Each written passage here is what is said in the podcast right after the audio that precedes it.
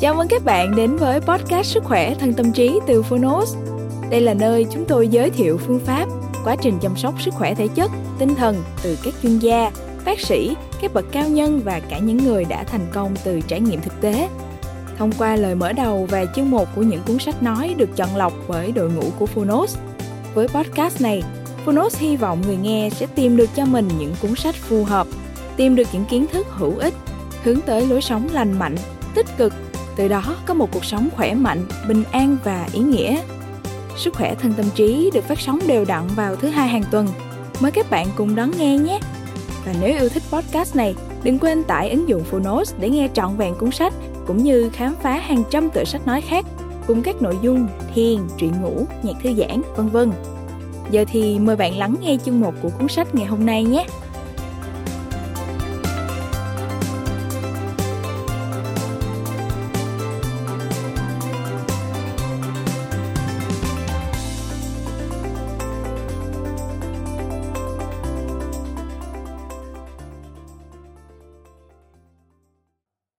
Bạn đang nghe từ Phonos.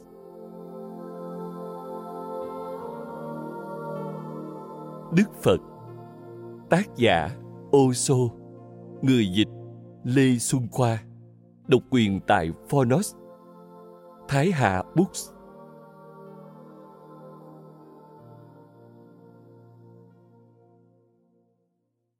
Giới thiệu Tên của Đức Phật là Sĩ Đạt Ta Gautama. Phật không phải là tên ông, từ đó chỉ trạng thái tỉnh thức của ông. Phật đơn giản nghĩa là người tỉnh thức. Đức Phật là người tỉnh thức nổi tiếng nhất, nhưng không phải là người tỉnh thức duy nhất. Có nhiều vị Phật trước ông và nhiều vị Phật sau ông.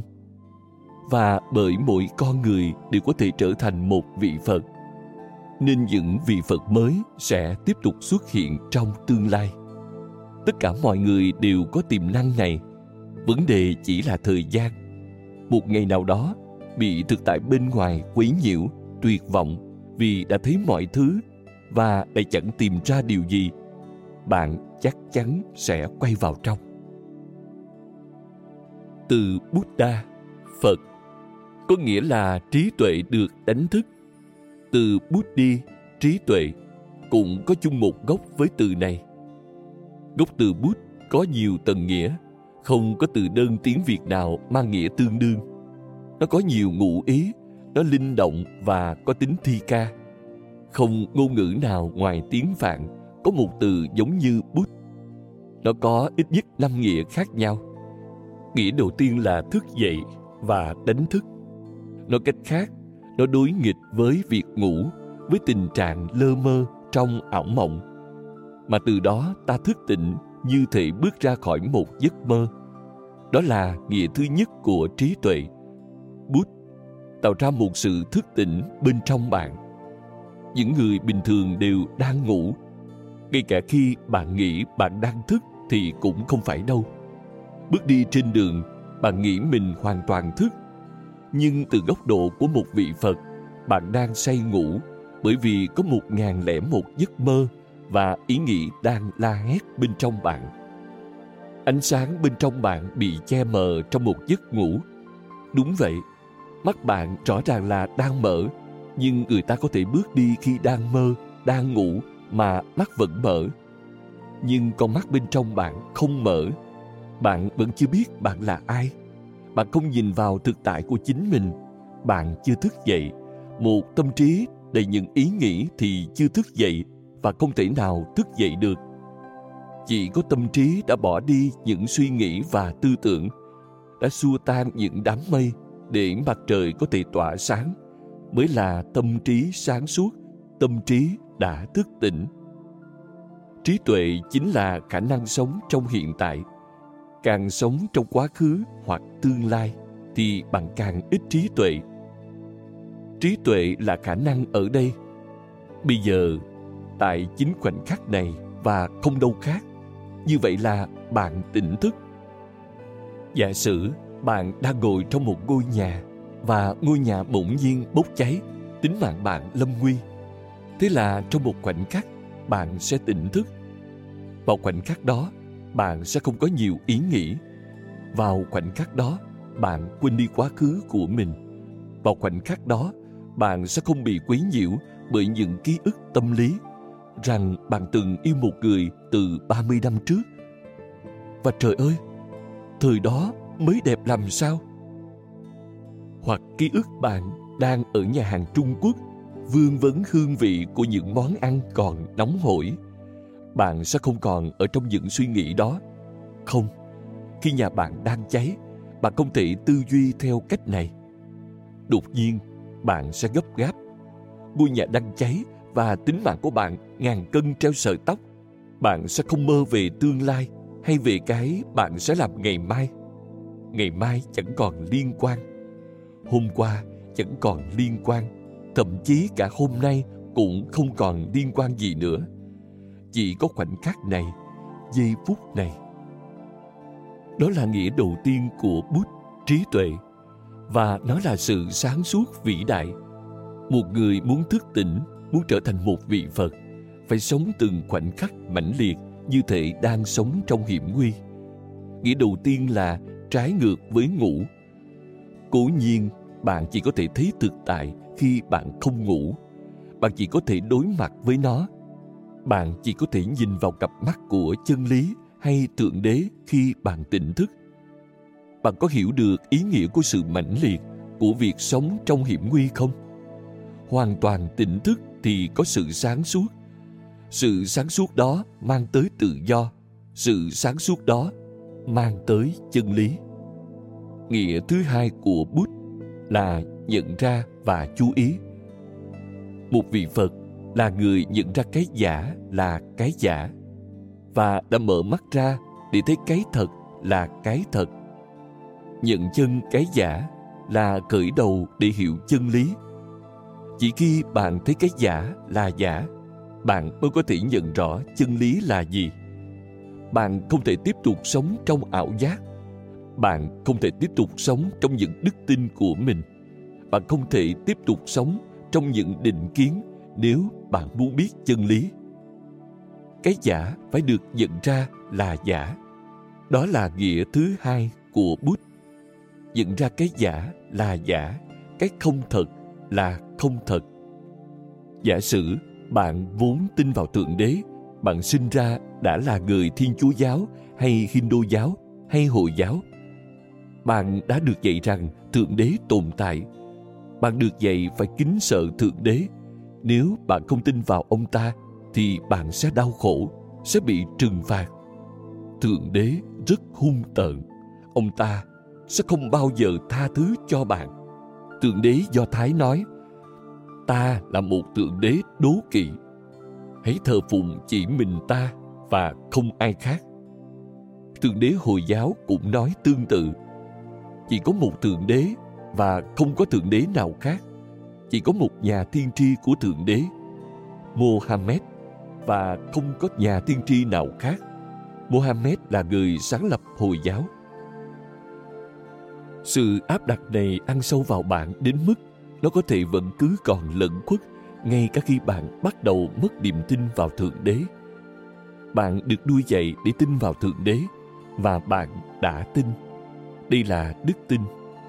Thượng Đế thực sự có tồn tại hay không chẳng ảnh hưởng gì tới đức tin của bạn. Chân lý chẳng liên quan gì tới đức tin của bạn. Dù bạn tin hay không, thì chân lý cũng chẳng vì thế mà khác đi nhưng nếu bạn tin vào thượng đế, bạn sẽ tiếp tục nhìn thấy, hay ít nhất nghĩ rằng bạn nhìn thấy thượng đế nếu bạn không tin vào thượng đế, sự hoài nghi đó sẽ ngăn bạn biết tất cả các đức tin đều ngăn cản bạn bởi vì chúng trở thành định kiến xung quanh bạn.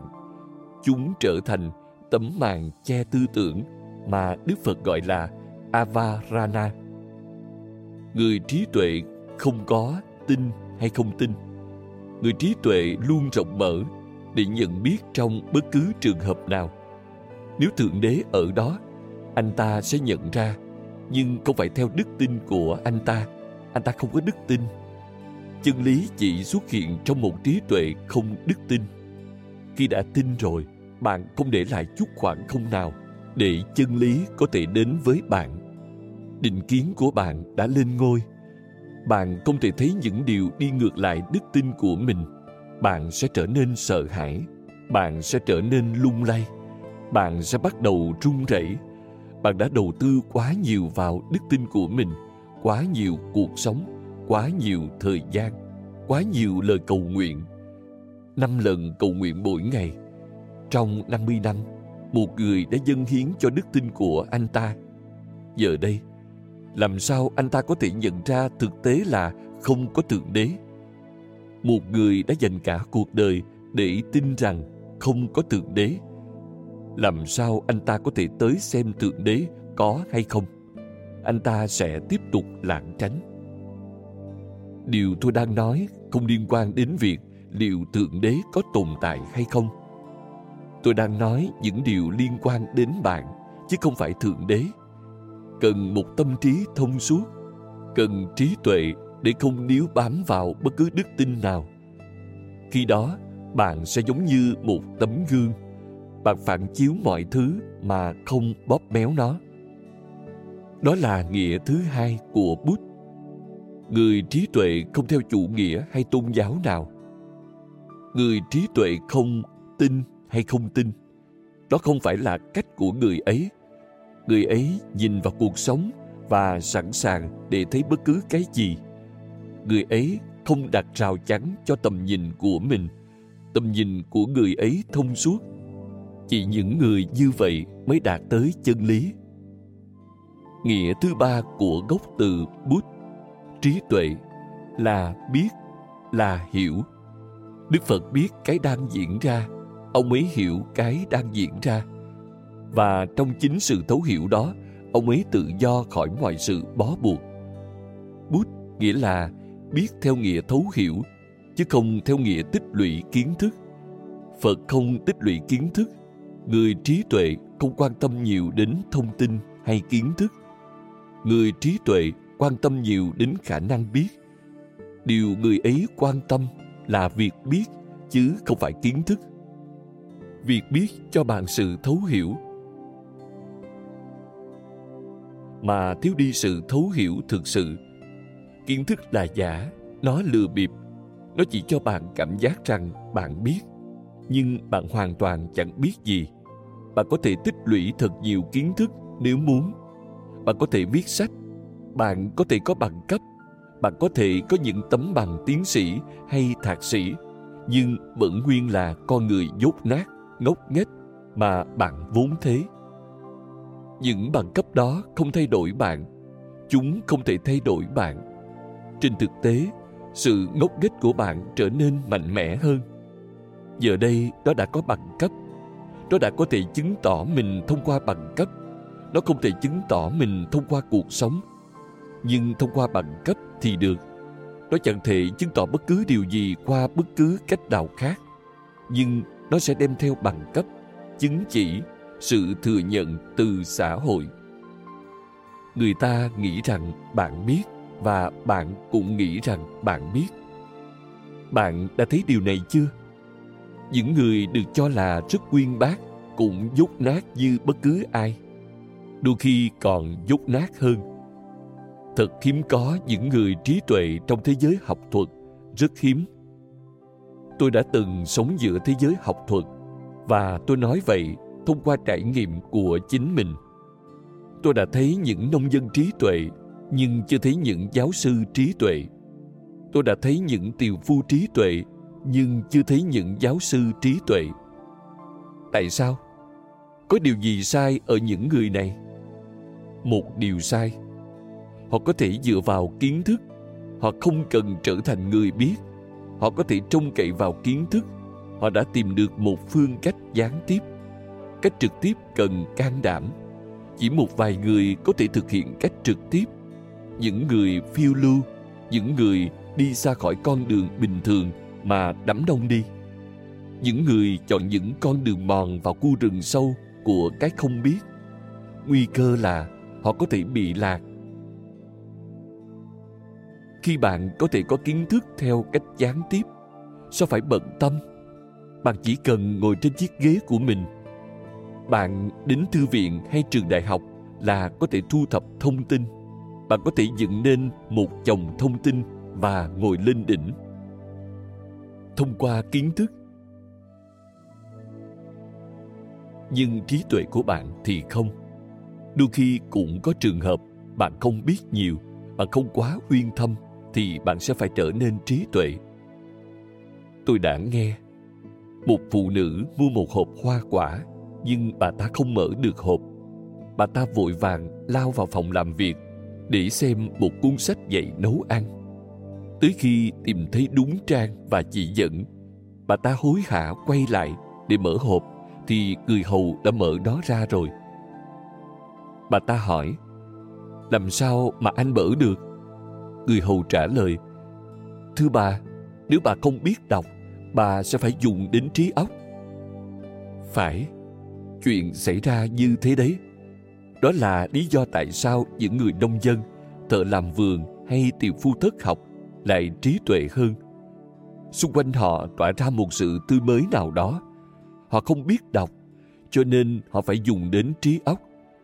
Con người cần phải sống và dùng đến trí não của mình nghĩa thứ ba của bút là biết. Theo nghĩa thấu hiểu, đức phật đã thấy mọi thứ theo đúng bản chất của chúng.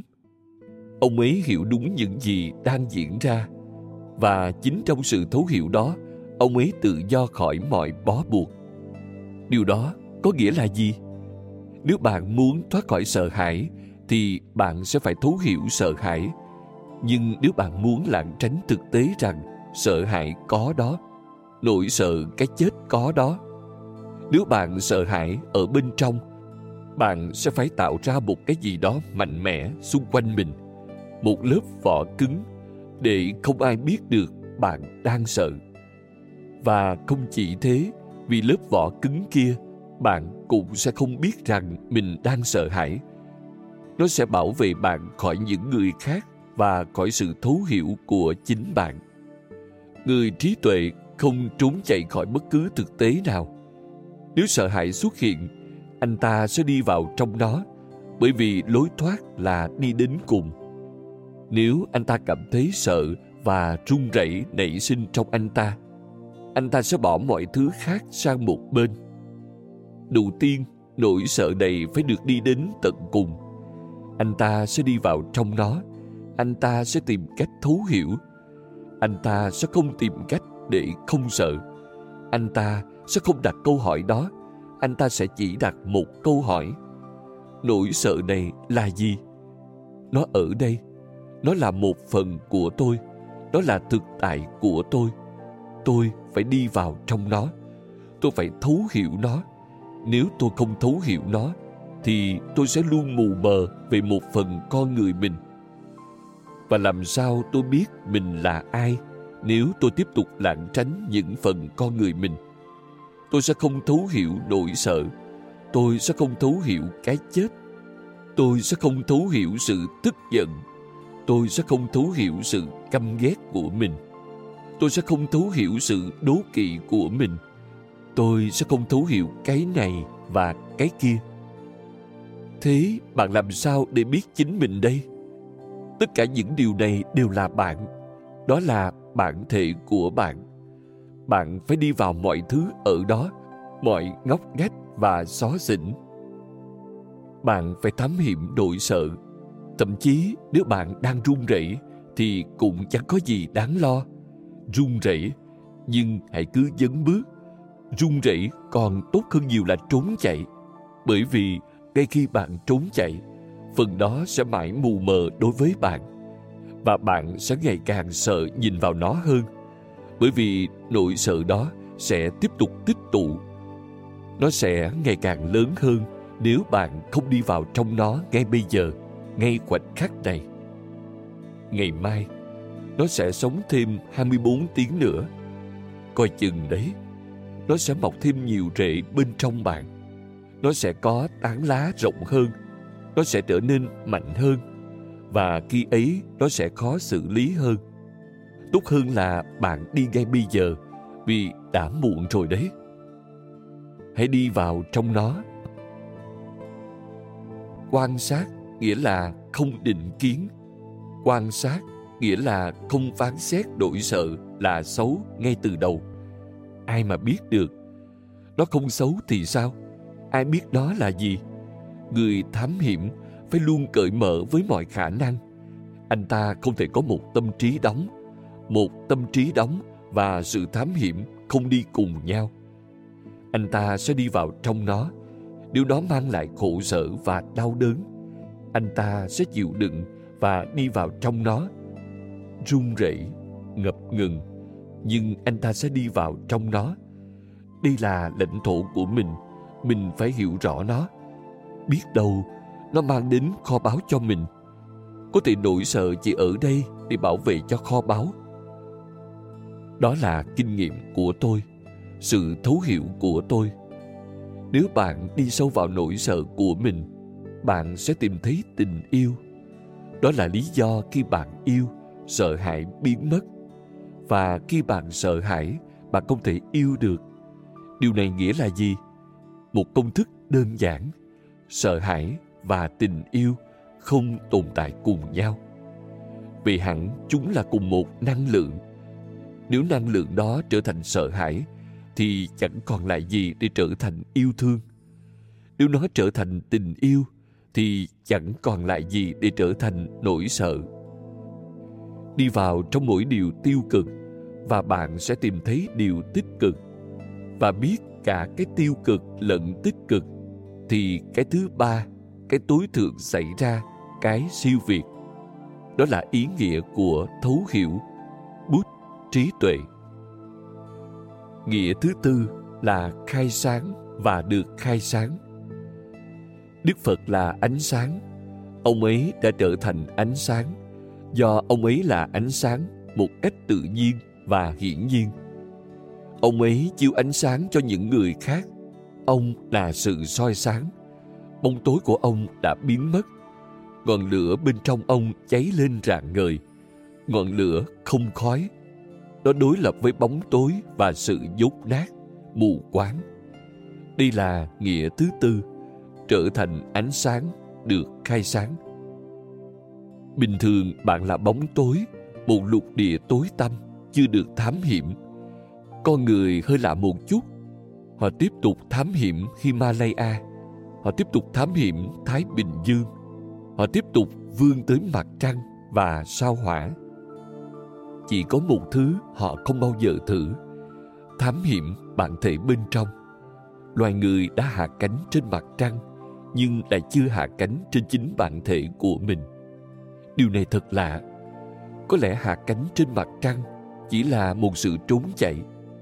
Đi đến Everest chỉ là một sự trốn chạy có lẽ anh ta không muốn đi vào trong bởi vì anh ta quá sợ hãi.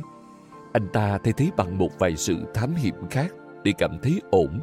Nếu không, anh ta sẽ cảm thấy tội lỗi. Bạn bắt đầu leo lên một ngọn núi và bạn cảm thấy ổn. Nhưng ngọn núi vĩ đại nhất lại ở bên trong bạn và bạn vẫn chưa leo. Bạn bắt đầu lặn sâu xuống Thái Bình Dương. Nhưng Thái Bình Dương vĩ đại nhất là ở bên trong bạn và bạn vẫn chưa thăm dò, chưa vẽ bản đồ.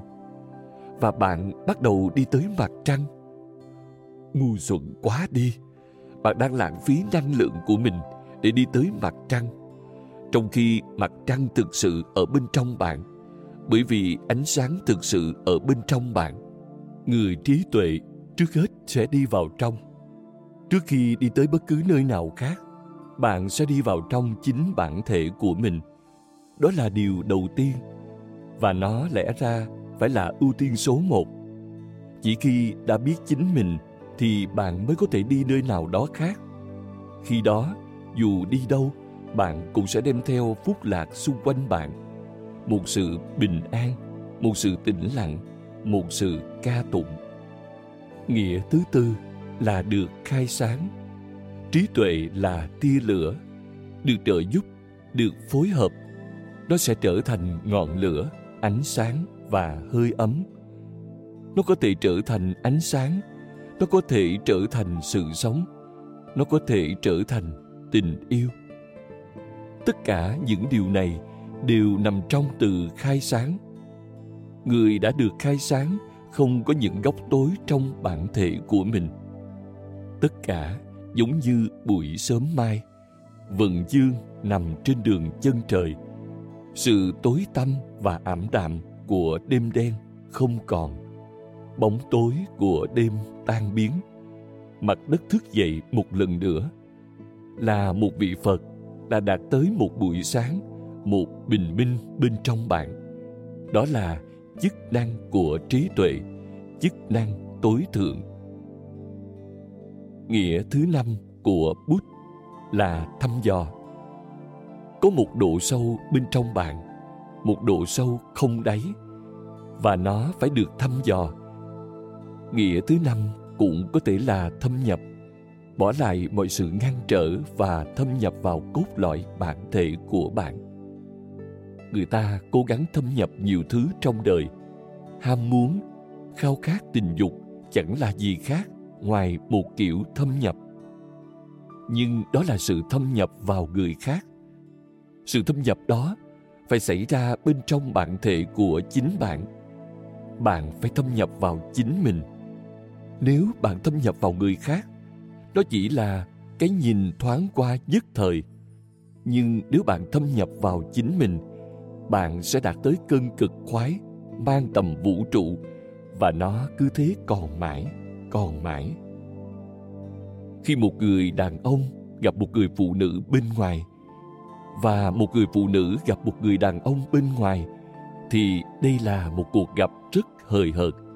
Dù nó có ý nghĩa, dù nó mang lại những khoảnh khắc vui sướng, nhưng khi người phụ nữ bên trong gặp người đàn ông bên trong và bạn đem theo cả hai ở bên trong bạn, một phần của bạn là giống cái một phần của bạn là giống đực. Bạn là đàn ông hay đàn bà không thành vấn đề. Mọi người đều lượng tính. Nghĩa thứ năm của gốc từ bút là thâm nhập. Khi người đàn ông bên trong bạn thâm nhập vào người phụ nữ bên trong bạn, thì sẽ có một cuộc gặp gỡ. Bạn trở thành toàn thể. Bạn trở thành một. Tất cả khao khát cái bên ngoài biến mất trong cái phi khao khát đó là tự do, niết bàn. Con đường của đức phật là con đường của bút. Nhớ rằng phật không phải cái tên của đức phật. Phật là trạng thái ông ấy đạt được. Tên của ông ấy là sĩ đạt ta gautama. Thế rồi một ngày ông ấy trở thành đức phật. Một ngày bút đi của ông ấy, trí tuệ của ông ấy trổ hoa phật có ý nghĩa không gì khác chúa. Tên của giêsu không phải là chúa. Đó là sự nở hoa tối thượng đã xảy ra với ông ấy. Đó cũng là điều đã xảy ra với đức phật. Có rất nhiều vị phật khác ngoài đức phật. Mọi người đều có khả năng đạt được bút, nhưng bút khả năng nhìn thấy chỉ giống như hạt giống bên trong bạn. Nếu nó nảy mầm trở thành một cây lớn, nở hoa, bắt đầu nhảy múa trên bầu trời, bắt đầu thì thầm với các vì sao. Thì bạn là một vị phật. Con đường của đức phật là con đường của trí tuệ. Nó không phải con đường của cảm xúc. Không, hoàn toàn không. Không phải những người giàu cảm xúc không thể đạt tới, mà là có những con đường khác dành cho họ. Con đường của hiến dân. Patti Yoga. Con đường của Đức Phật là ghi hình yoga thuần khiết. Con đường của biết. Con đường của đức phật là con đường của thiền, không phải của tình yêu. Trí tuệ phải được dùng đến, không được bỏ, phải vượt qua nó, không được bỏ nó. Chỉ có thể vượt qua nó khi bạn đạt tới bậc cao nhất của chiếc thang. Bạn phải tiếp tục lớn lên trong trí tuệ thế rồi sẽ đến một khoảnh khắc trí tuệ làm xong tất cả những gì nó có thể. Vào khoảnh khắc đó, hãy nói lời từ biệt với trí tuệ. Nó đã giúp đỡ bạn một chặng đường dài. Nó đã mang bạn đi đủ xa. Nó đã là một phương tiện tốt. Nó đã là con thuyền giúp bạn vượt biển. Bạn đã đạt tới bờ bên kia. Giờ bạn phải bỏ lại con thuyền. Bạn không đem theo con thuyền trong đầu như thế thì thật ngu ngốc. Con đường của đức phật đi qua trí tuệ và đi xa hơn nó, sẽ đến một khoảnh khắc trí tuệ cho bạn tất cả những gì nó có thể. Rồi nó không còn cần thiết nữa. Cuối cùng bạn cũng phải bỏ nó. Công việc của nó đã hoàn thành. Bệnh tật đã ra đi. Bây giờ thuốc men cũng phải đi. Chỉ khi bạn thoát khỏi cả bệnh tật và thuốc men thì bạn mới tự do. Đôi khi điều xảy ra là bệnh tật đã đi rồi, nhưng bạn lại nghiện thuốc. Đây không phải tự do. Một cái gai đâm vào chân bạn và gây đau đớn. Bạn dùng một cái gai khác để lấy cái gai kia ra. Khi đã lấy gai ra rồi, bạn ném cả hai cái gai đi. Bạn không giữ cái gai đã giúp bạn. Giờ đây nó chẳng có nghĩa gì công việc của trí tuệ là giúp bạn nhận biết được bản thể của mình. Khi công việc đó đã hoàn thành và bản thể của bạn hiển lộ, bạn không cần công cụ này nữa.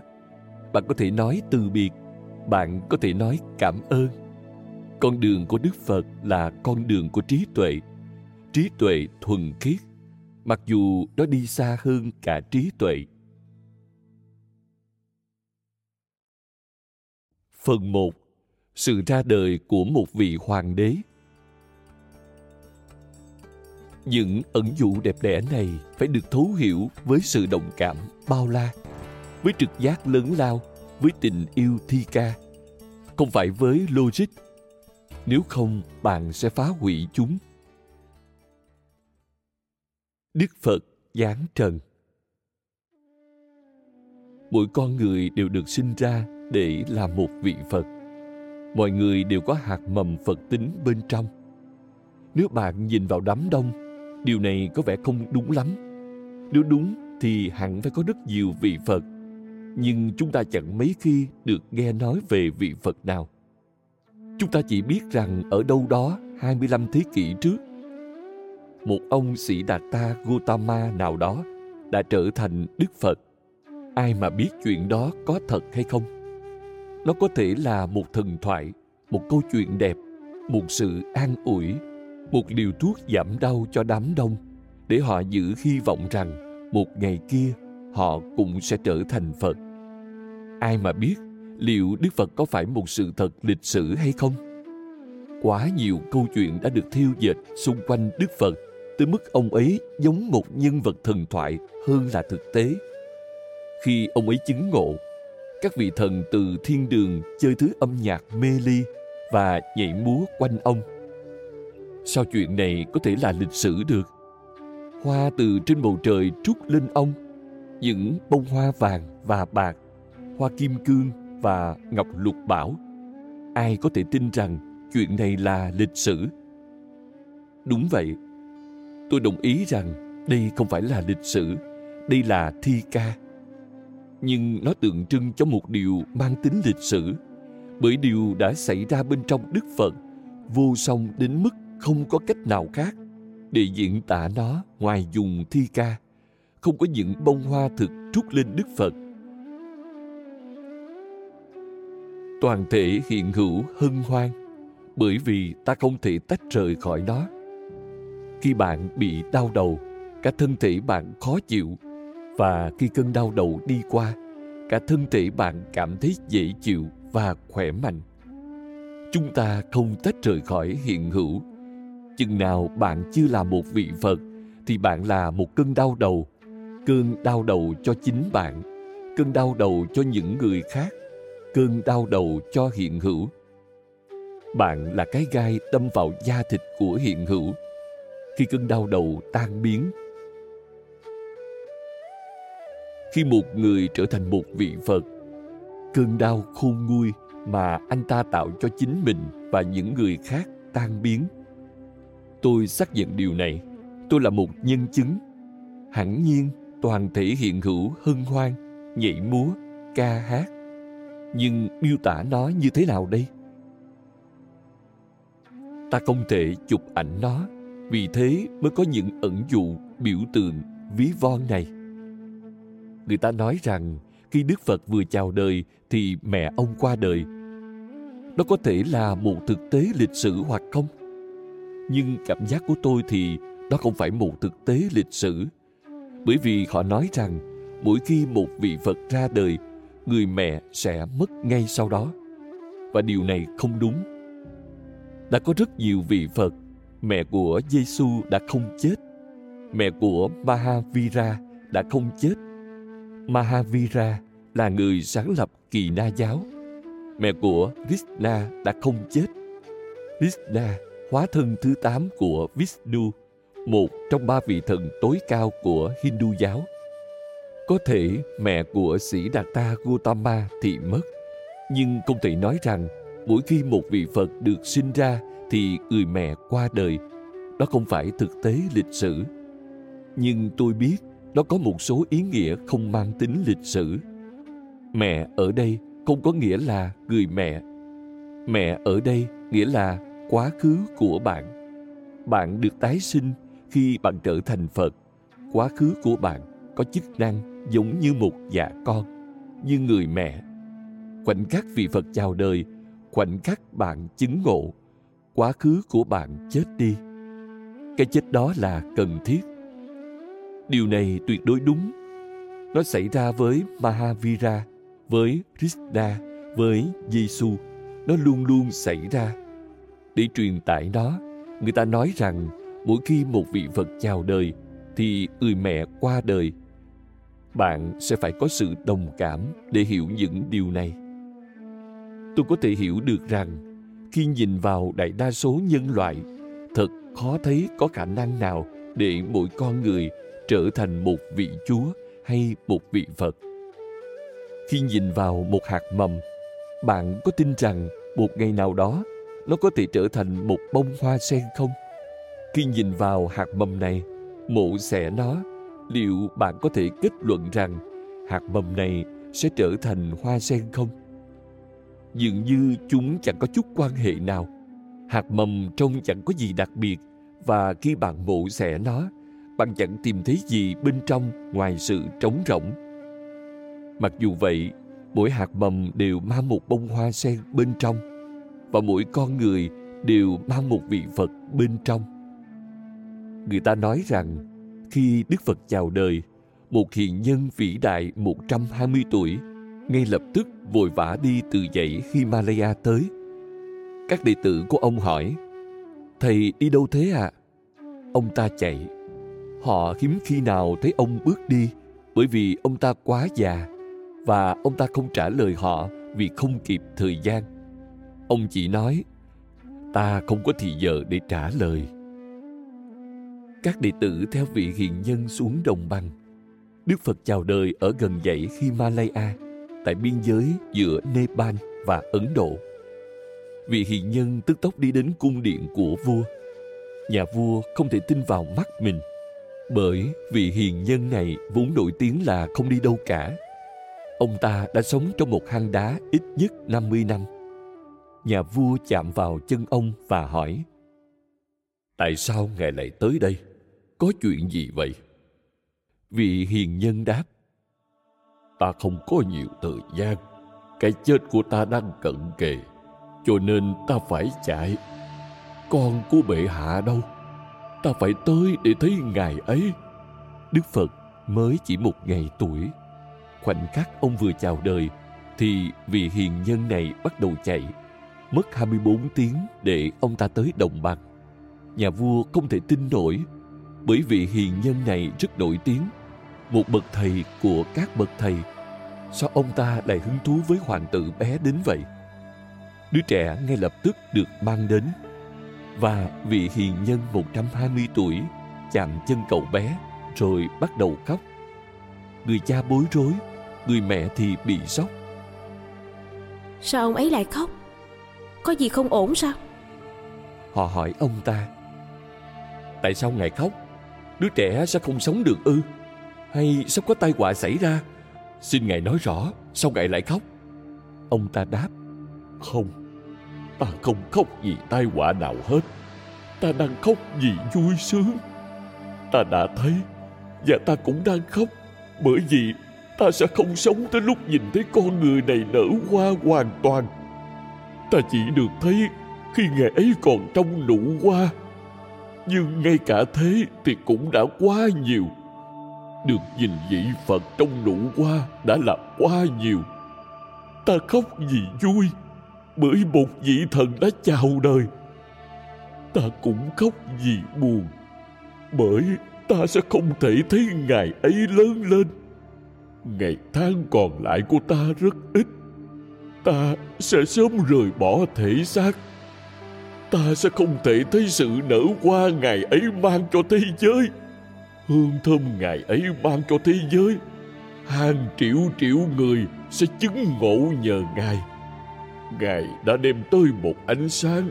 Ngài đã đem vào thế giới một cuộc cách mạng. Nhưng xin đừng lo lắng. Hãy hạnh phúc, hân hoan.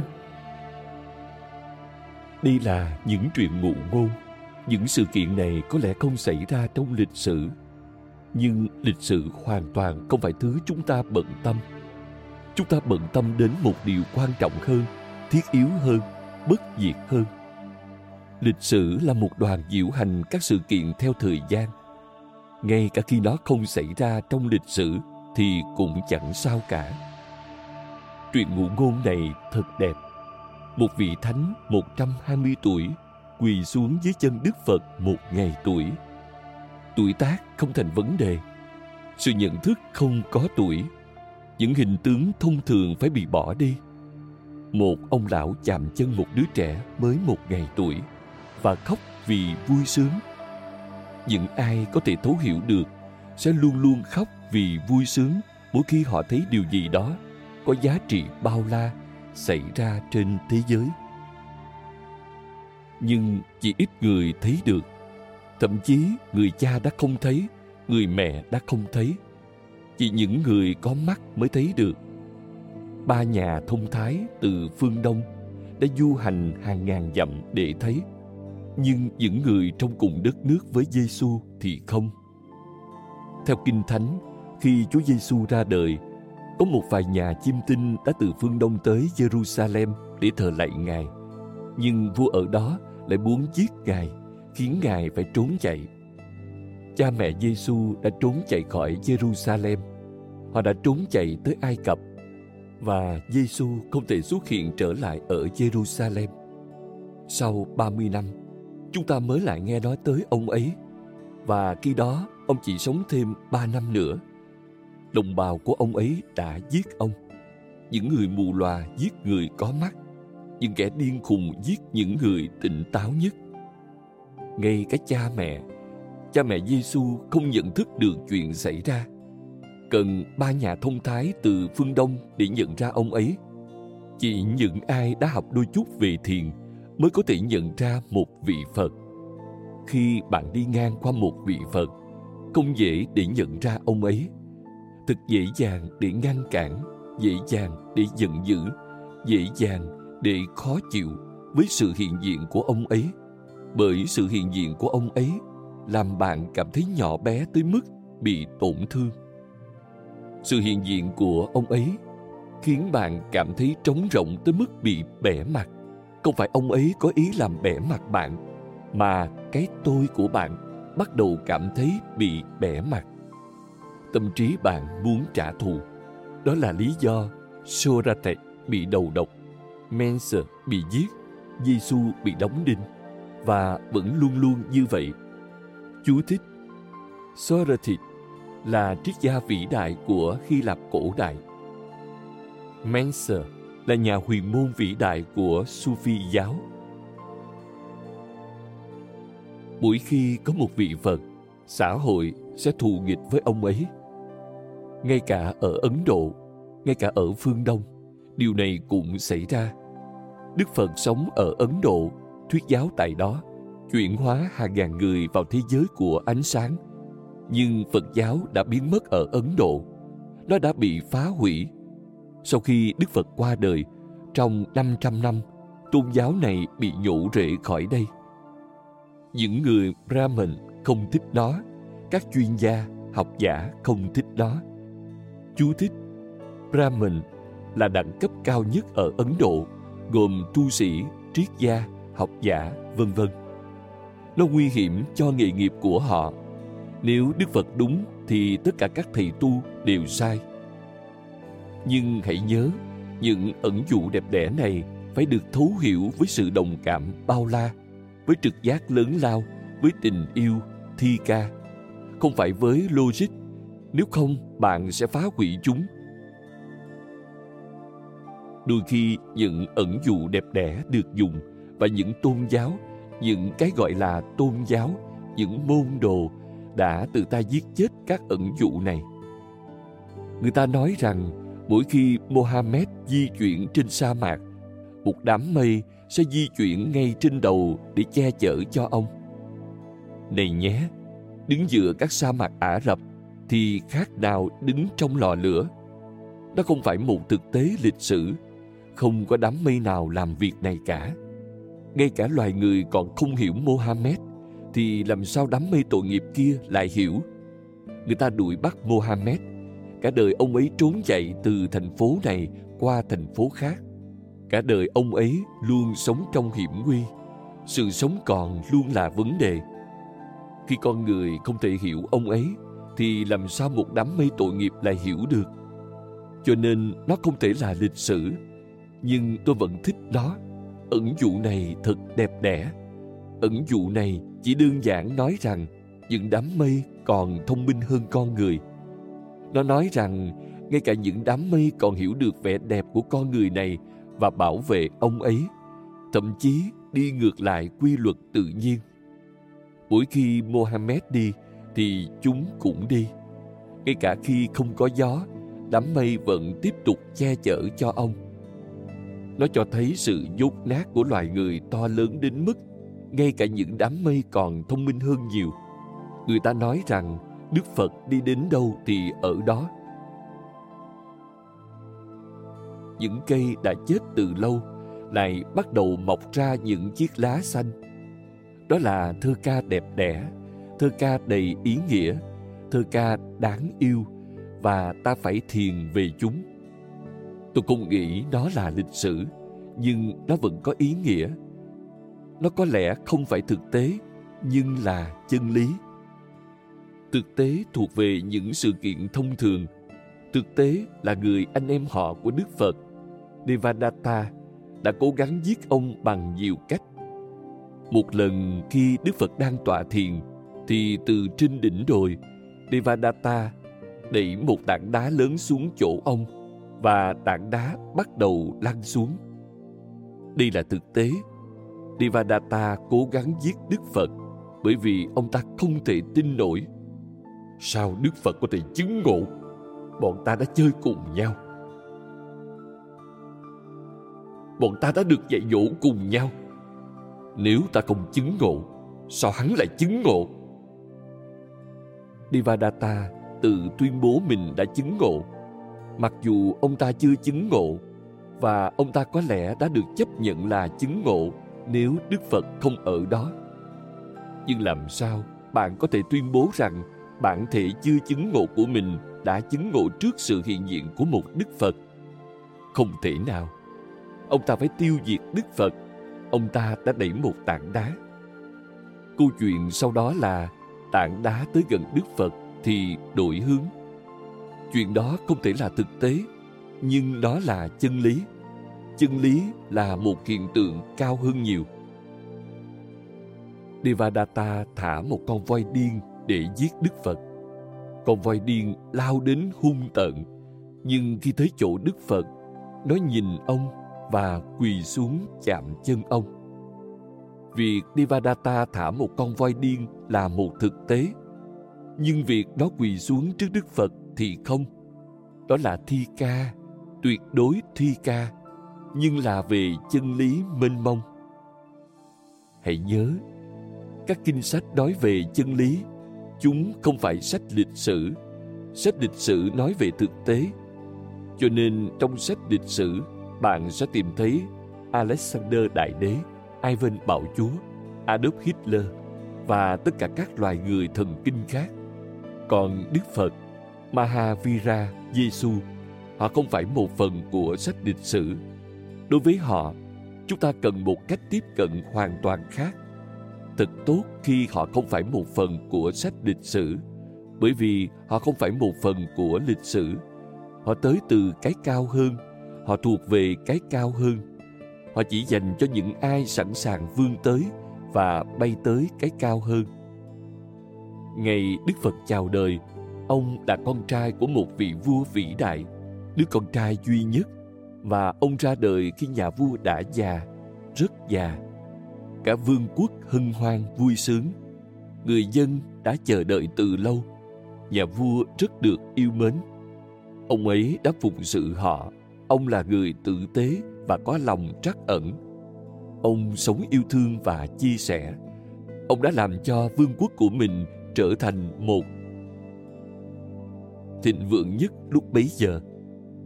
Dân chúng đã cầu nguyện cho nhà vua của họ có một đứa con trai bởi vì ông chưa có ai nối dõi thế rồi đức phật chào đời khi nhà vua đã già. Một việc ngoài mong đợi. Ai nấy đều chúc tụng, hân hoan, tưng bừng.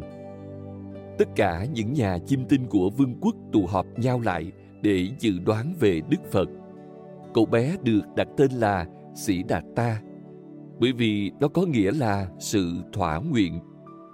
Nhà vua đã được thỏa nguyện khao khát của ông đã được thỏa nguyện. Ham muốn mãnh liệt nhất của ông. Ông đã mong đợi đứa con này cả đời, cho nên tên cậu bé là sĩ đạt ta. Nó đơn giản nghĩa là sự thỏa nguyện khao khát sâu thẳm nhất.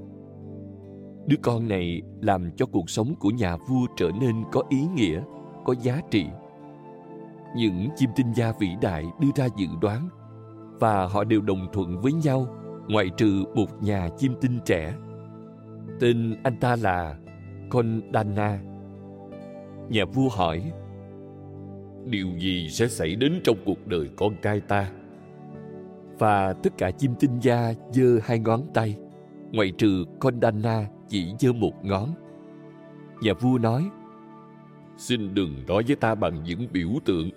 Ta là một người đơn giản ta không biết gì về chim tinh nói cho ta biết các vị ngụ ý gì với hai ngón tay và tất cả bọn họ nói hoặc ngày ấy sẽ trở thành một Charavatin, người thống trị thế giới, hoặc ngày ấy sẽ từ bỏ thế giới và trở thành một vị Phật, một người chứng ngộ.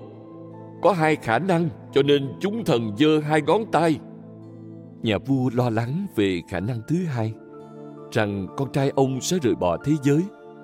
Thế là một lần nữa rắc rối lại xuất hiện. Ai sẽ thừa kế vương quốc của ta nếu nó rời bỏ thế giới? Ông hỏi Kondana, tại sao anh lại giơ một ngón tay? Kondana trả lời, thần tuyệt đối chắc chắn rằng ngày ấy sẽ từ bỏ thế giới, ngày ấy sẽ trở thành một vị Phật, một người chứng ngộ, một người tỉnh thức. Nhà vua không hài lòng với Kondana. Chân lý là điều rất khó chấp nhận. Ông ấy tản lờ Kondana trong thế giới này, chân lý không được tưởng thưởng. Trái lại, chân lý bị trừng phạt theo một ngàn lẻ một cách. Trên thực tế Kondana đánh mất thanh danh từ ngày đó. Bởi vì nhà vua không ban thưởng cho anh ta tin đồn rằng anh ta là một tên ngốc lan truyền đi khắp nơi. Trong khi tất cả các nhà chim tinh khác đều đồng thuận, anh ta là người duy nhất không tán thành. Nhà vua hỏi các chim tinh gia, Các ông có gợi ý gì không? Ta nên làm gì đó để nó không từ bỏ thế giới? Ta không muốn nó trở thành một kẻ ăn mày. Ta không muốn nó là một thầy tu, Một Saniyasin Ta muốn nó trở thành một Charavastin Người thống trị cái sáu lục địa. Đây là tham vọng của tất cả các bậc cha mẹ. Ai lại muốn con cái của mình từ bỏ thế giới? Đi vào thế giới bên trong để tìm kiếm cái tôi. Chúng ta khao khát những thứ bên ngoài. Nhà vua là một người bình thường như bất cứ ai khác, với cùng những khao khát và tham vọng như thế. Các nhà chim tinh nói có thể dàn xếp được hãy cho ngài ấy nhiều lạc thú nhất có thể giữ ngài ấy trong sự sung túc và xa hoa nhất có thể đối với con người. Đừng cho phép ngài ấy biết đến bệnh tật, tuổi già và đặc biệt là cái chết. Đừng để ngài ấy biết được cái chết và ngài ấy sẽ không bao giờ từ bỏ thế tục. Theo một cách nào đó, họ nói không sai bởi vì cái chết là câu hỏi trọng yếu.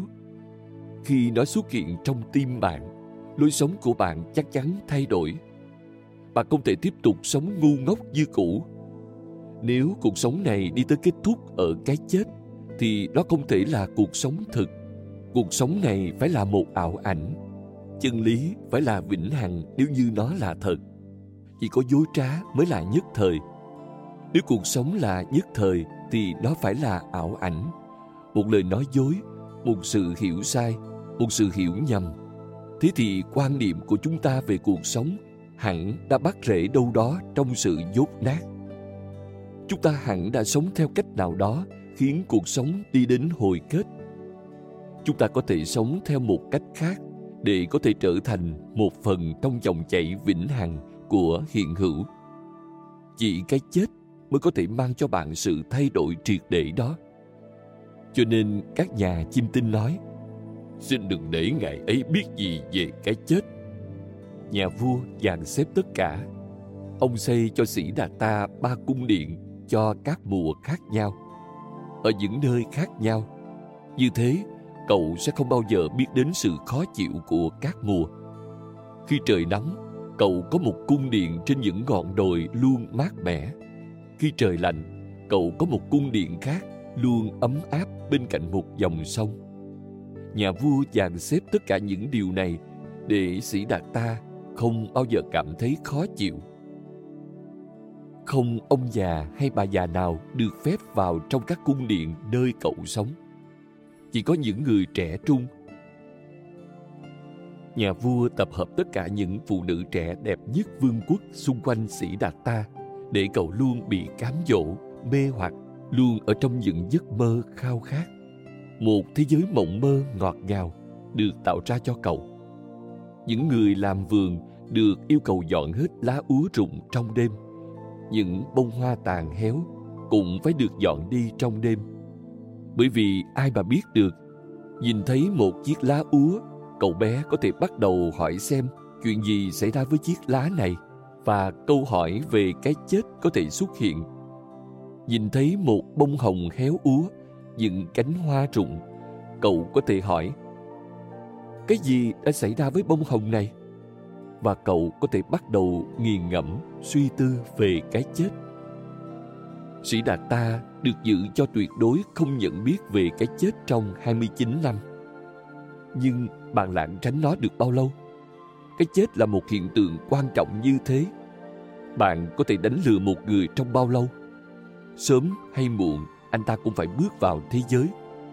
Giờ đây nhà vua đã già hơn và người con phải biết cách thế giới vận hành. Dần dần anh được phép ra ngoài. Nhưng mỗi khi anh đi vào bất kỳ con phố nào của thủ đô người già phải lánh mặt ăn mày phải rời đi. Không có Sadiyasin nào được phép xuất hiện. Bởi vì nhìn thấy một Sadiyasin, anh có thể hỏi đây là kiểu người gì vậy? Sao ông ấy lại mặc áo thụng màu vàng đất? Chuyện gì xảy ra với ông ấy?